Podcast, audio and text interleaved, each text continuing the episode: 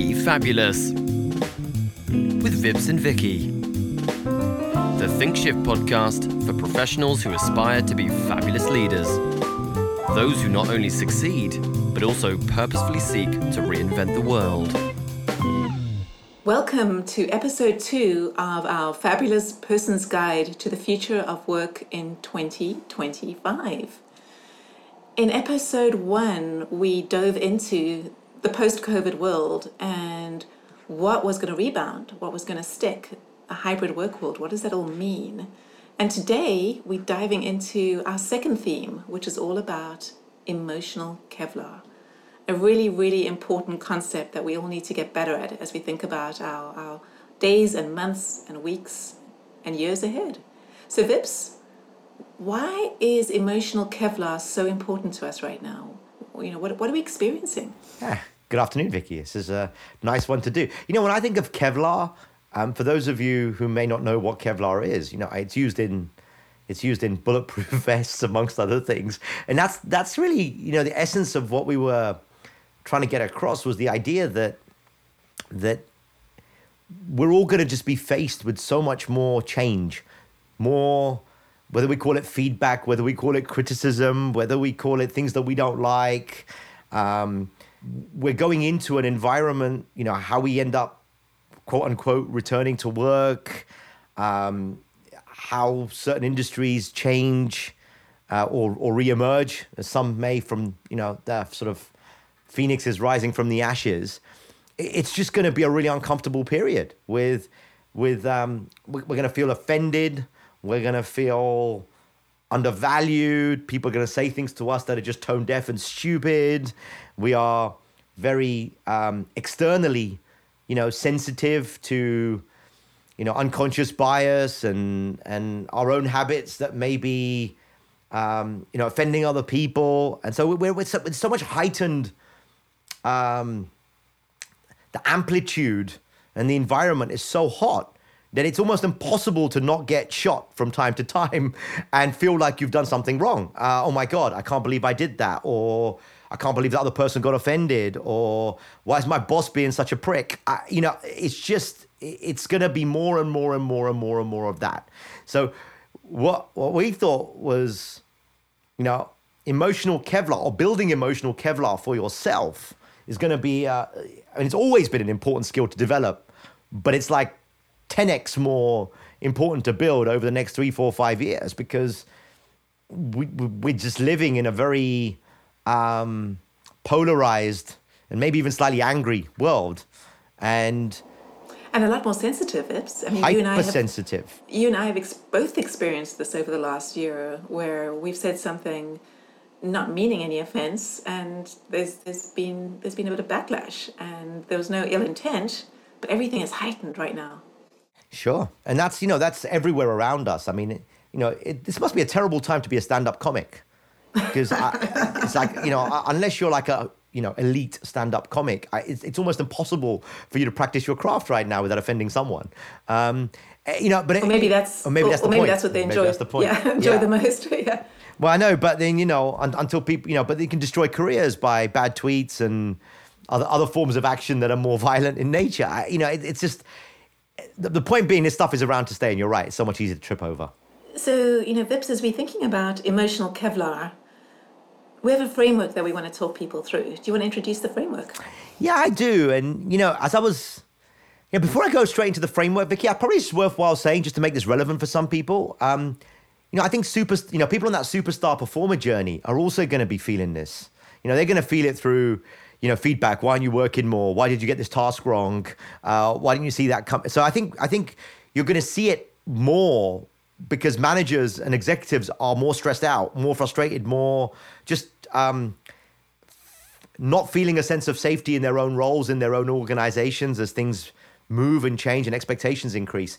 So, so you know, you're going to be feeling it more at that level. You're definitely going to be feeling it more at that middle management level where you feel like you're stuck between a rock and a hard place, that awesome manager, top notch exec level. And then if you're at, you know, if you're a very senior leader, you, you know, you're having to engage in social and political issues and, and, and you know, whatever they may be.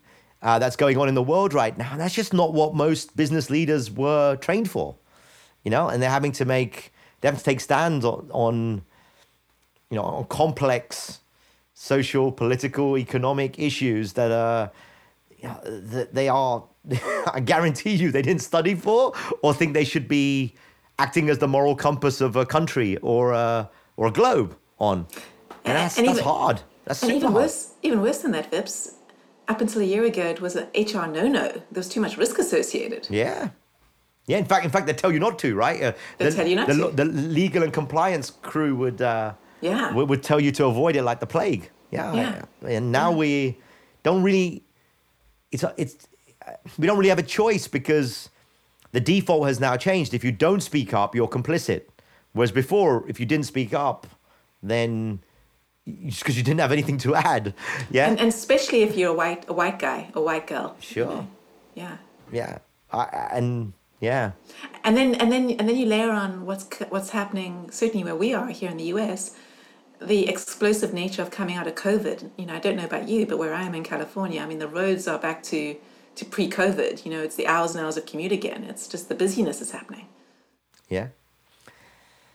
Yeah. So, in fact, just prior to recording this, we're, we're seeing that, you know, we're seeing that occur. Um, you know, we- we're, we're seeing a post COVID reaction to the world of football, soccer, as we got. I mean, people.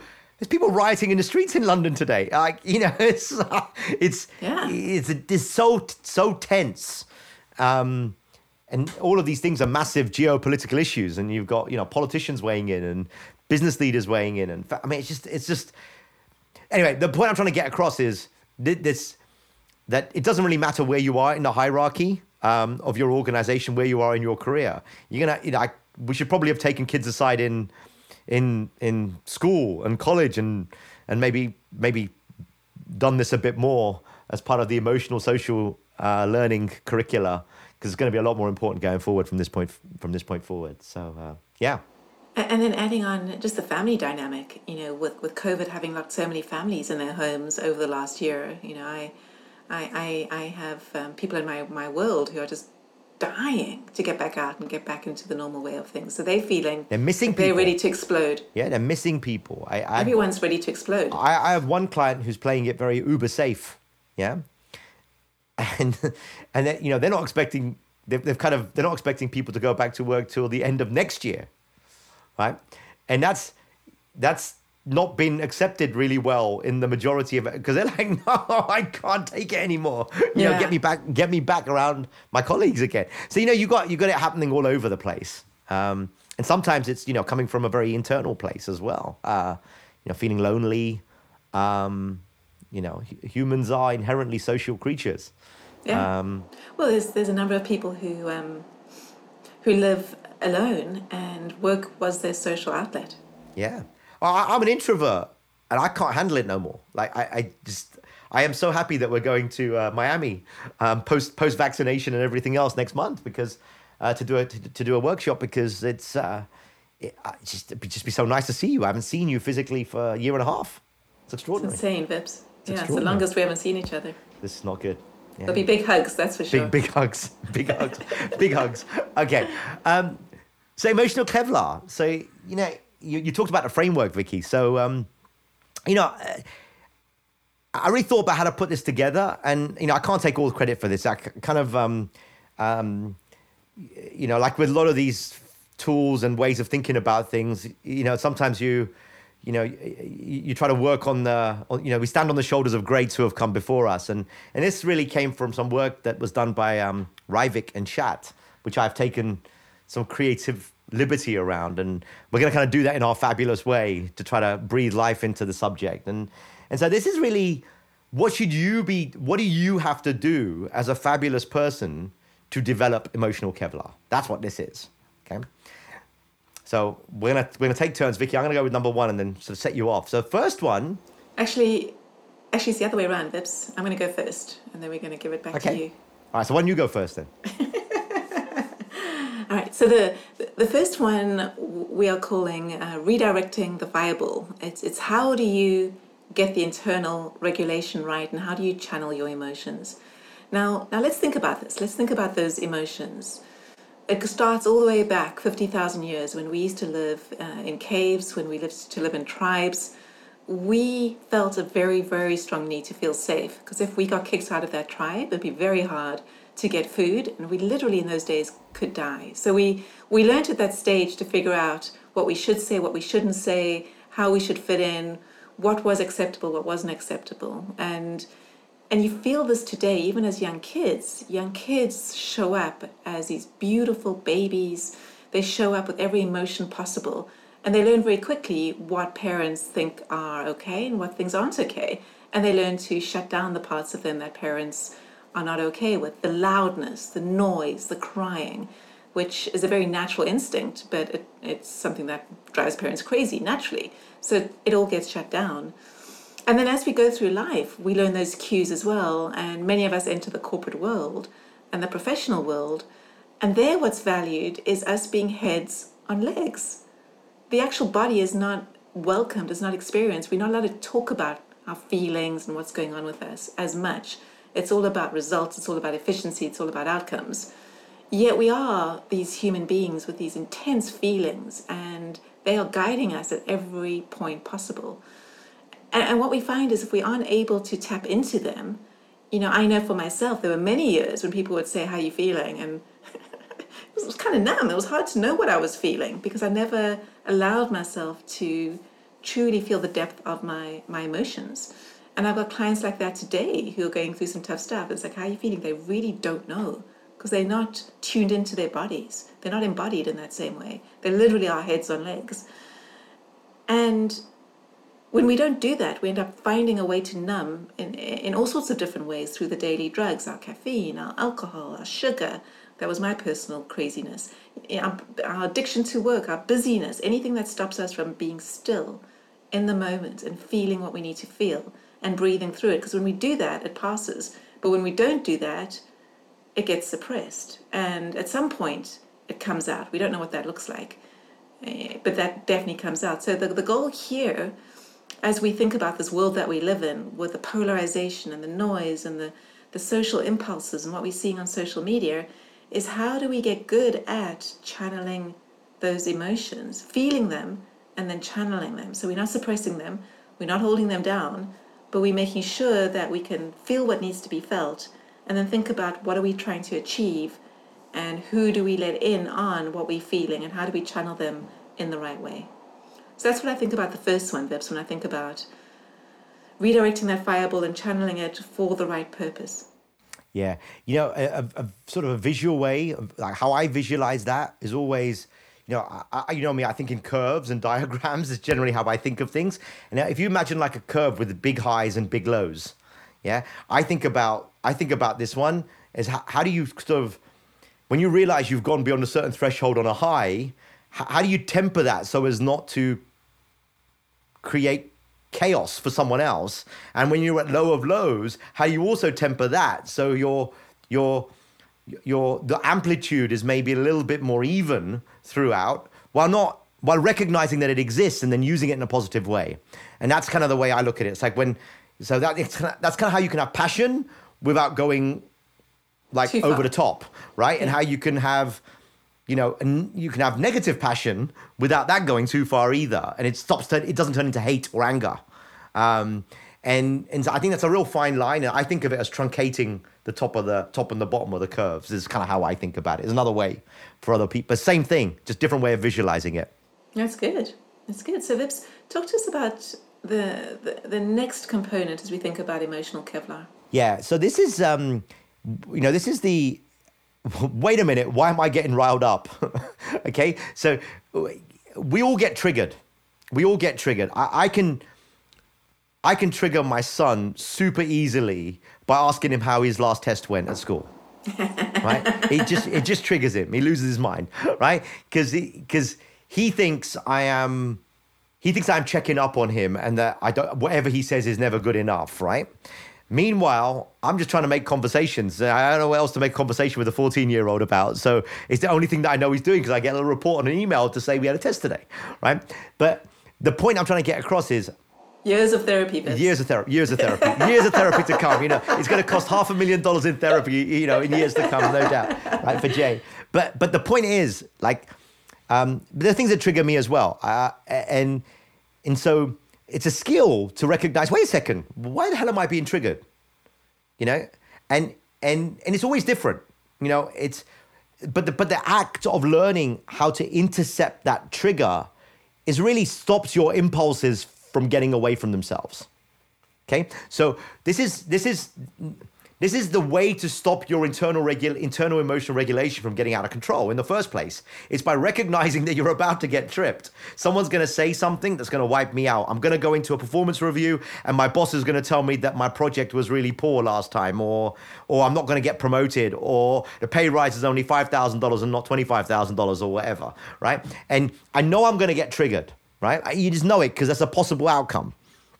So the question is then, when that happens, how, you know, trapping it, and it's an it's as easy as saying, "Oh, I I have put a break point in my mind, and if that happens, I'm just going to redirect it, and I'm going to look down, or I'm going to write it down, or I'm just going to smile, or I'm going to have a sip of water." But the the the, the second you intercept the trigger and direct it to something else, our prefrontal cortex will engage and it stops being a limbic response. And if we can do that, like you know, the adrenaline, the chemicals in our brain don't take over, and, and we don't we don't we don't lose our shit, right? And we can then we can then say, well, all right, you know, I, you know. I was about to lose my mind, and I'm still internally going to lose my mind when I get home, but at least that won't show up in the next five minutes while I'm sitting in a meeting with my boss and end up, and ultimately end up showing, providing them more evidence that their decision was right. right? And that's that's that's what intercepting the trigger is all about. And it can be anything. Um, we we you know, in fact, it's a good piece of homework for people to think about is what triggers me. Because um, then, if you set a goal every month to have one less thing trigger you, over a 12 month period, you'd have 12 less things triggering you, and your emotional regulation will go up. Okay. That's beautiful, and, I, and I'm gonna I'm gonna add to that. So part two, if you want to go there, is I like to think of our triggers as our work. You know, they're our gift. A trigger, you know, we don't love them when they happen to us because they don't feel very good. But actually, a, a trigger is telling you there is something inside of you that is unresolved. And the only reason you get triggered is because something is occurring in your world that is causing a reaction in, in you that has not yet been fully nourished and healed. So your work is to figure out when you get triggered that step one is as Vip said, control that that ins- that that that that initial impulse because you have to think about the the outcome that you want. But secondly, once you've gone through that moment, take time and do some of that journaling. What is that gift there? You know, what is it in you that is allowing yourself to be triggered? Because when it's no longer an issue for you, that same situation can happen, and there is no trigger. You don't feel anything anymore. Totally. I'm glad you brought up journaling because that's how I do it. Yeah. Yeah, yeah, yeah. I find I find if things go on and I just get a piece of paper and I just start writing and I never look at that paper again, it gets all that that energy out about why am I feeling what I'm feeling. What is that all about? Shameless plug on that. So I've started doing my journal in, in a tool out there called Roam Research, but forget about that for a minute. What I've also started doing though now is um, hitting the microphone button and actually speaking it and letting it transcribe. And it's, it's, it's really interesting because I'm dyslexic as well, so I don't really like writing. But what I have found is because I'm pretty good speaking, I can actually see what I'm trying to not tell myself a lot easier through my spoken word than I can through my written word. Oh. I don't know. For, oh. those, for those of you who are dyslexic out there, that might be something to think about because it, it, I, I, get, I get quicker to what's really blocking me through the spoken word than I do through the written word because of how my brain works other people will you know find it through art or find it through writing or whatever. But that's a yeah interesting observation. Completely. I love that. So you're going to take us to number three vicky the third one. I am. The third one we're calling fabulous positivity. So when you think about fabulous positivity we're not talking mary poppins. We're not talking unicorns and butterflies and candy floss although that does sound pretty delightful. We're talking about living living in the real world with an optic, optimistic lens on how it's all going to turn out. Now, now, now, why do we say that? So it's very easy in the world we live in these days, and actually in every era that every individual that has lived through, there's a whole bunch of stuff when you look at it that can feel completely overwhelming, traumatic. We've just had it this last year with COVID. But there is another way to look at it as well, and that is there are always upsides whenever there are downsides. And it takes a lot more effort to dwell in the negative and the stress response than it does to look for the opportunities in those. And a little bit like the triggers are our work, it's the same situation when we're facing a time that's really, really tough. There's growth in there for us if we're willing to look for the opportunities to grow. And so we can either look at it as, as doom and gloom how am I in this situation? Why did I lose my job? What's going on in my relationships? Or we can look at it as there is an opportunity here for me to grow. What is it? What can I get out of this? And how do I be realistic with the situation I'm in, but look for the opportunity and the growth there as opposed to take myself down a negative spiral? That's powerful. I was actually thinking about how that impacted us last year as a business. So when the world collapsed last April, last March, April, because of because uh, of COVID, um, when I think about it, you know, after the initial shock wore off, um, we reacted pretty fabulously positive. And yeah, you got to spend more time at more time with Jim, and, and you know, look look out look out, you know, less time commuting. Um, you know, I got to spend six months up in the mountains. Um, but but also from a business point of view, we innovated our product. Yeah, and like you know we, we we we figured out that actually this provides us with an opportunity to do things in a remote way in a really interesting way that that instead of thinking about it as, you know it's horrible no one likes being on zoom how do we how do we change that experience and and and and maybe create something that makes people want to be part of those programs even while being remote but maybe for less periods of time? So we you know now we have programs that work over three four five six months rather than two three days. And the irony of that is actually a lot more effective because now we get to work with people for extended periods of time rather than short days when we're doing, you know, training or leadership experiences. And that's that's really interesting because we, we, we actually ended up with the outcome that we wanted all along, which was these longer term hybrid um, leadership experiences that go on for months. But companies couldn't buy them because that wasn't a model that they were used to doing. But they they got good with the idea because they didn't like the idea of people being on Zoom for three days or three days, right? So so there's so many opportunities were, out there. And they were getting the outcomes that they wanted because we got to rewire folks as they went through the journey. So you started to see real behavioral shifts.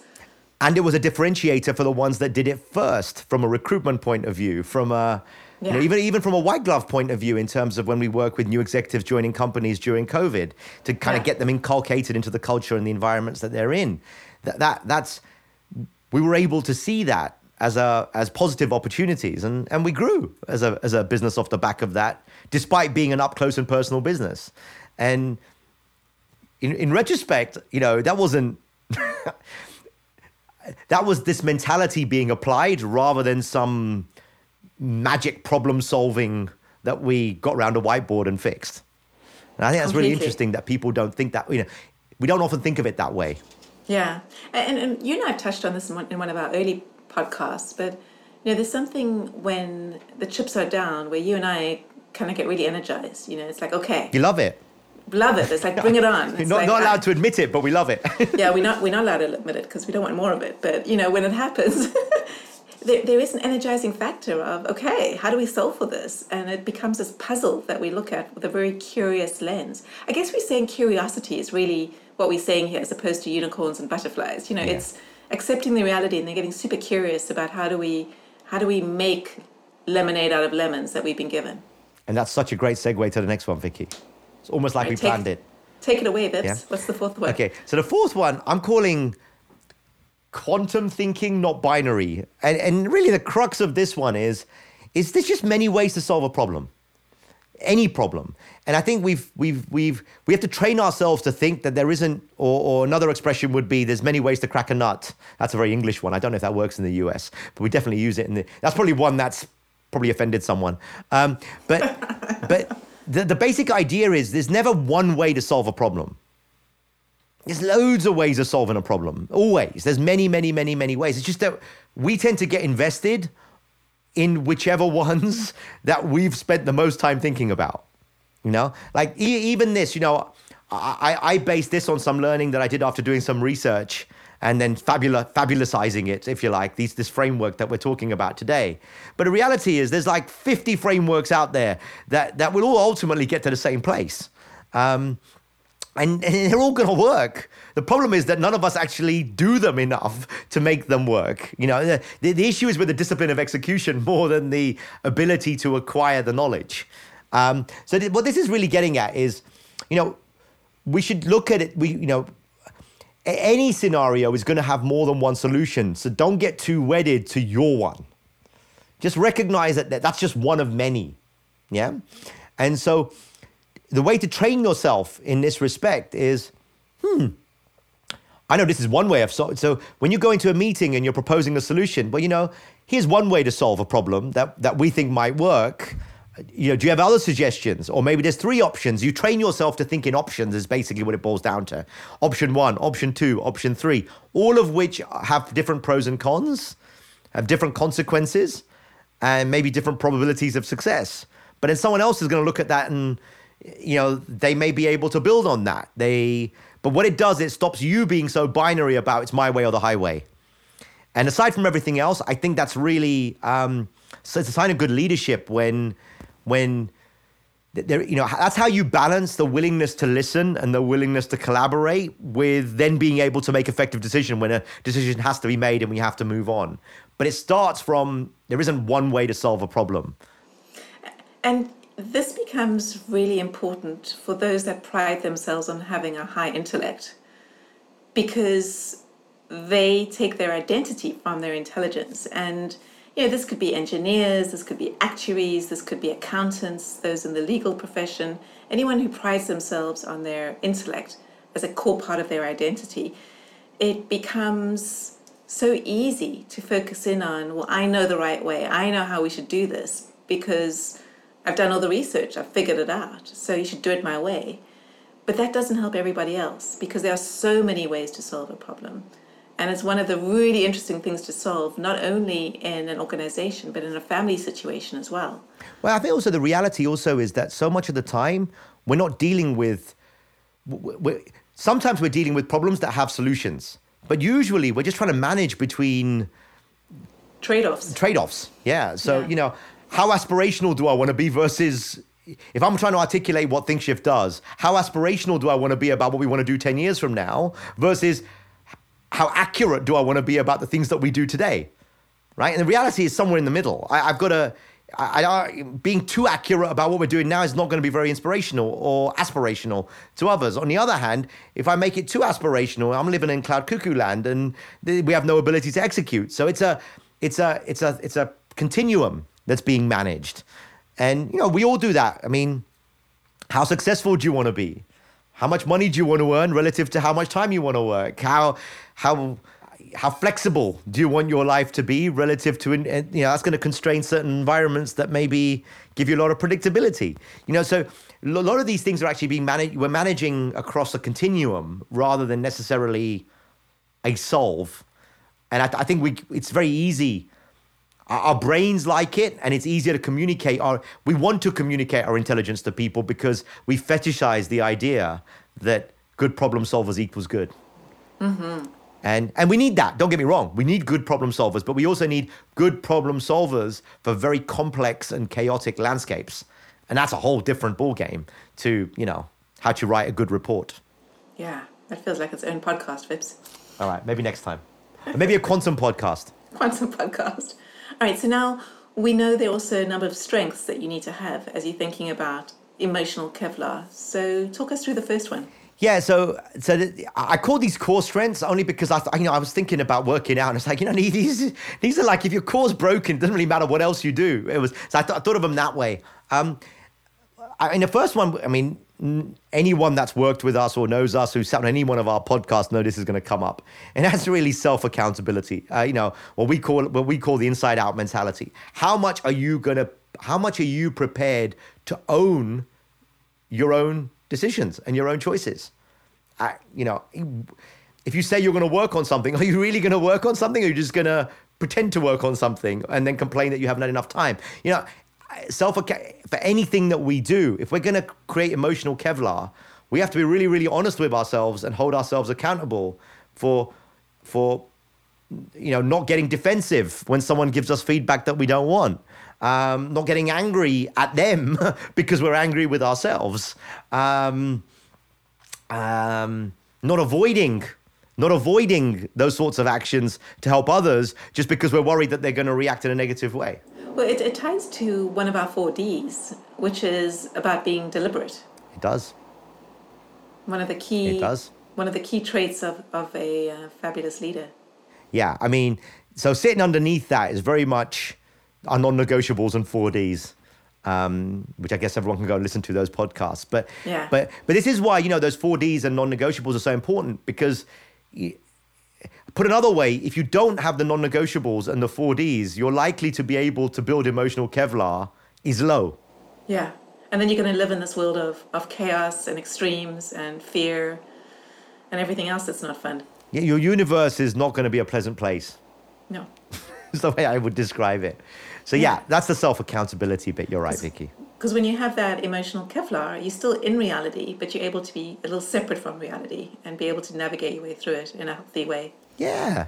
Or another way of just saying it is it's, you know, there's so many stories of people who've been in really adverse situations, but still managed to summon an inner sense of peace and joy.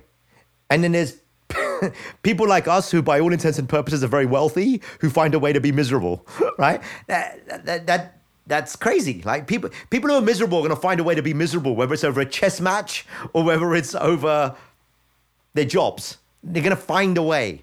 And in the same way as when you've got high emotional Kevlar, you're going to find a way to not let other people get you down. Mm-hmm. Yeah? Yeah. It's kind of like thinking about it as a little shield around you that you're able to navigate through this world. Oh, Vicky, I've got to tell you a funny one, right? So my the person that can trigger me most in this world is my sister, right? You've met her, the one in Italy, mm-hmm, right? Mm-hmm. No one can trigger me like she can. She's been able to trigger me since I was like whatever, three years old, right? And and because she's very high red in whole brain terms, very very you know. So I, for me, my point of view, I can't have a rational conversation without her resorting to tears, and all hell's going to break loose, right? So that's historically when I was a kid. So now, so the emotional Kevlar is really interesting. So I took that action and I direct it now to whenever she does something to trigger me, I'm just going to laugh. right? Now, it makes my life a lot better. It really pisses her off. yeah, she's but, like, I can't make him cry anymore. Yeah.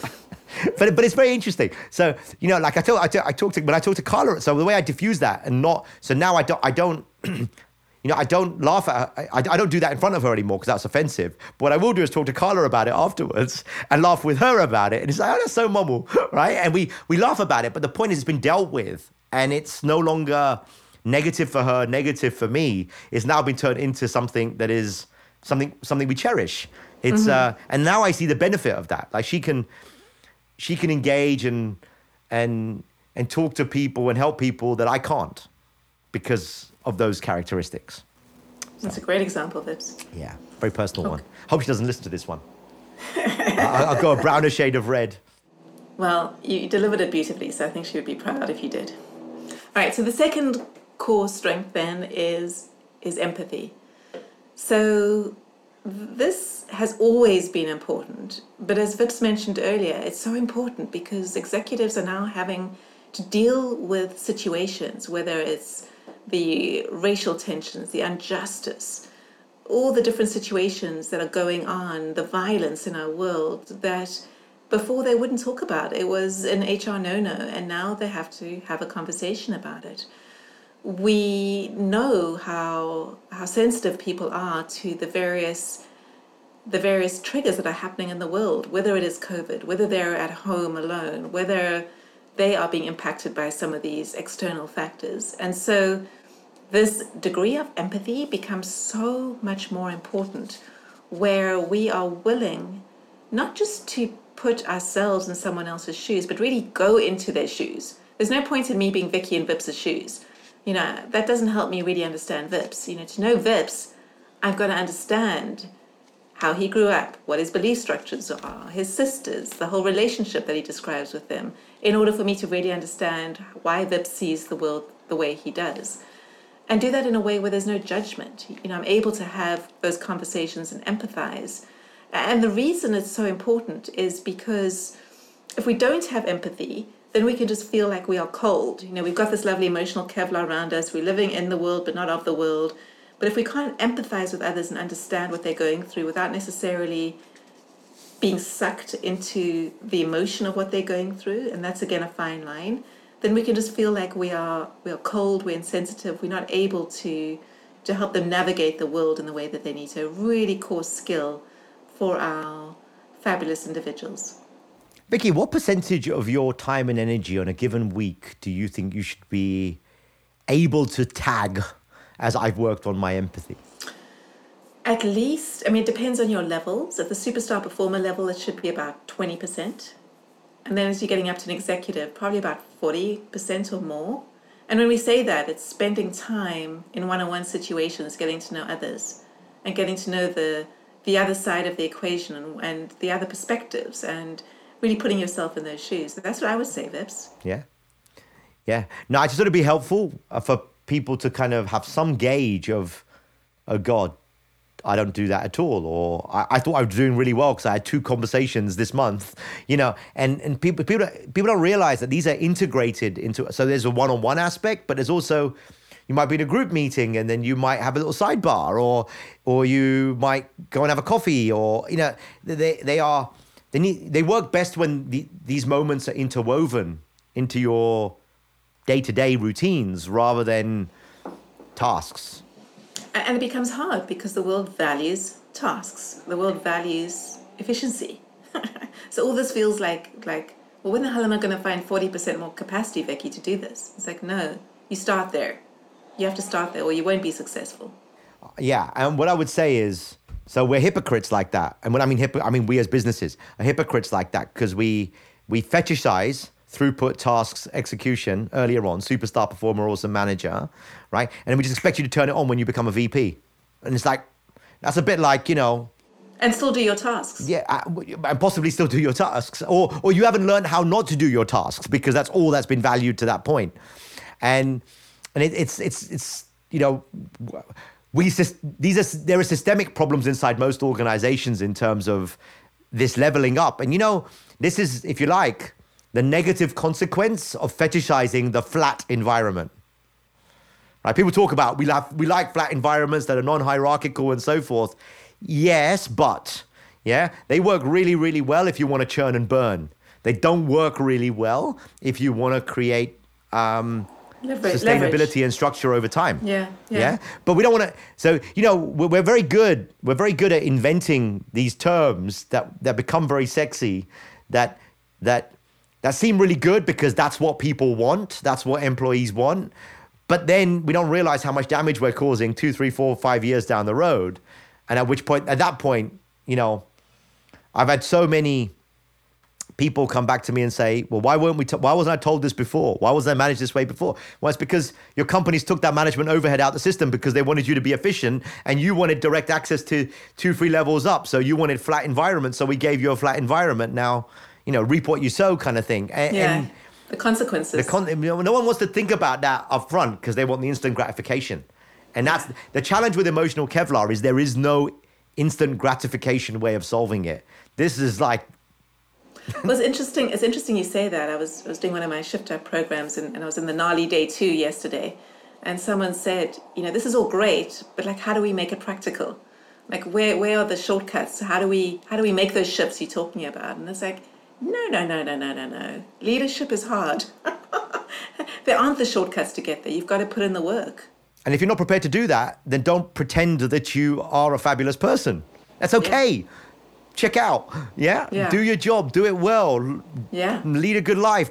But don't kid yourself into thinking that you're, you know, you're, the, you're a next executive or you're a, a, a next founder or a next entrepreneur because you won't be. Yeah.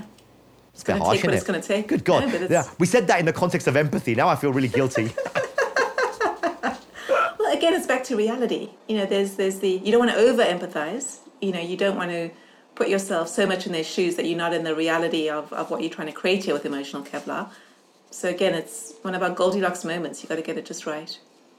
I, I think the- also also a lot of people uh, mess up on this one because they confuse sympathy with empathy. Yeah, yeah, yeah. I feel really sympathetic with this person, therefore I'm going to cut some slack or whatever, and it's not the same as No. empathizing. Yeah, empathizing is just seeing it the way they see it.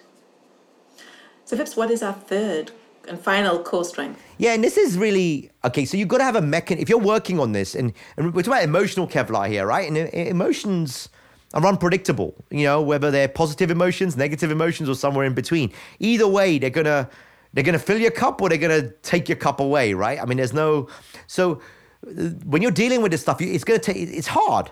You know, you're gonna get angry. You're gonna get frustrated. You're gonna get. Um, someone's going to trigger you. It's not going to be pleasant sometimes. Okay. So all of that's going to build up as toxicity. So the last one is really a problem solved is a problem halved. Okay. now that sounds obvious. You probably had parents who told you that before. I, my mother used to tell me that in Gujarati once upon a time. But, but, but the basic idea is that you got to talk to someone because, because yeah, a, because you need to talk to someone to, to talk it out, but also because it acts as an exhaust channel to get rid of all that toxicity from your own head. Now, you've got to pick those people that are going to take that toxicity away and not and not turn it into methane. it. Yeah, Yeah. not feed it. Yeah. yeah. So this is why, you know, we talk about having a personal advisory board or surrounding yourself with the kinds of people that that that that are there to help and support you through those, not add to your misery and add to your noise. And again, so a problem shared is a problem halved is wonderful, but again, you don't want to do that with people that over empathize or sympathize with you because they're just going to make you feel even worse about what you're going through, and that's not what you want. So. Yeah. Um, you, you, you need people around you who are going to remove that toxicity. And this is where, you know, actively managing your, you know, what I call your personal advisory board. We at ThinkShift call your personal advisory board, but think of this as your, you know, I always have the picture of in one of the Star Wars movies, and I think, you know, Obi Wan Kenobi is trying to get permission from the Jedi Council to train Anakin. I think it's the, I think it's Episode One in the, the probably the worst movie of the lot. But they're in this like virtual reality room, and they got like a council of these like, you know, wise Jedi, of which you know Yoda is floating um, on his pulpit, and and that is the advisory board right there. You got different people, and they're all, they're all, they're all looking at it from a different perspective, and but they're not, they're not. Um, they're measured. They're calm. They're trying to work through. Uh, they're not. They're not trying to light. They're not trying to put lighter fluid on the issue, and I think that's kind of you know, create your own Jedi Council if you like. Right? There's there's something to be said for that idea because it's a it's a way of creating sanity for yourself. And, and what's good about that example of the Jedi Council is you, you can tell it's not just a group of friends, right? It's it's not it's not just find people in your world and tell them what's going on. You know, it's very carefully selected people who are going to give you a very different perspective that are going to help you through that situation in a way that's helpful to you. That's right. What's in, what, and where you're going. You know what I call that? Surround yourself with people in your advisory board that are happy to call bullshit on you. Mm-hmm. And not just happy, I mean, and you respect the fact that they call bullshit on you, right? That that's that's that's a very powerful And set of you out of people to accumulate throughout your career. And I wish junior people did this more. And this is why I don't think that that things like networking, these are not optional things. Th- th- This is where you dis- that's your discovery mechanism, because you you eh, you're gonna have to have a group of people that are high trust individuals as part of your as part of your circle at some point going forward. Yeah. Those are the seven, Vicky. Okay, so just a quick reminder, you know, the seven that we touched on are firstly internal regulation, making sure you redirect that fireball and channel your emotions appropriately. The second is to learn to intercept the trigger. So when you feel it, look down, smile, laugh as Vibs does. Right. whatever you right, whatever you're going to do, rather than uh, than do or say something that you're going to regret afterwards. The third is I'm still learning that one, Vicky. Oh yeah, that's that's that's, that's a lifetime's worth of work. When we have no triggers, more triggers appear. Yeah. Um, fabulous positivity we touched on as well is is is maintaining a positive outlook, an optimistic outlook, while being realistic in the world you live in. And the fourth is quantum thinking rather than binary. many ways to solve a problem. And then we dove into the core strengths of emotional Kevlar your self accountability, making sure you do what you say you're going to do. So that would be your on any of abs. Those things. that would be your abs. Uh, empathy was the next one, and sharing your problems with the, uh, the Jedi Council, your advisory board. I guess that's your left obliques. There we go. All right, so I'm going to set you guys a, a challenge on this one. We love the Vicky challenge. So over the next 30 days, look for five situations for a issue that you really care about. And we- we're going to go for number four, so quantum thinking, not binary. So for that issue that you really care about, choose five situations over the next 30 days and go and research other perspectives. Go and research different points of view and see what you find. Got some examples, Vicky? Well, you could be disagreeing with a decision made by someone in your organization. You may want to go research what are the perspectives that flowed into that decision making. Vaccinations is a big one right now, Vibs. There's so many perspectives on that. Economies, should they reopen, should they not reopen? Travel, should that happen, should that not happen? There's so many right now. That's awesome. Okay, so with that, you guys, we've had a lot of fun with this one. This beautiful topic of emotional Kevlar, the second of our themes. We'll see you next time on our third third theme, which is all about adaptability and reskilling. You know, why does this mean more than ever? So with that, I wish you all well and be fabulous. Be fabulous, everyone. See you soon.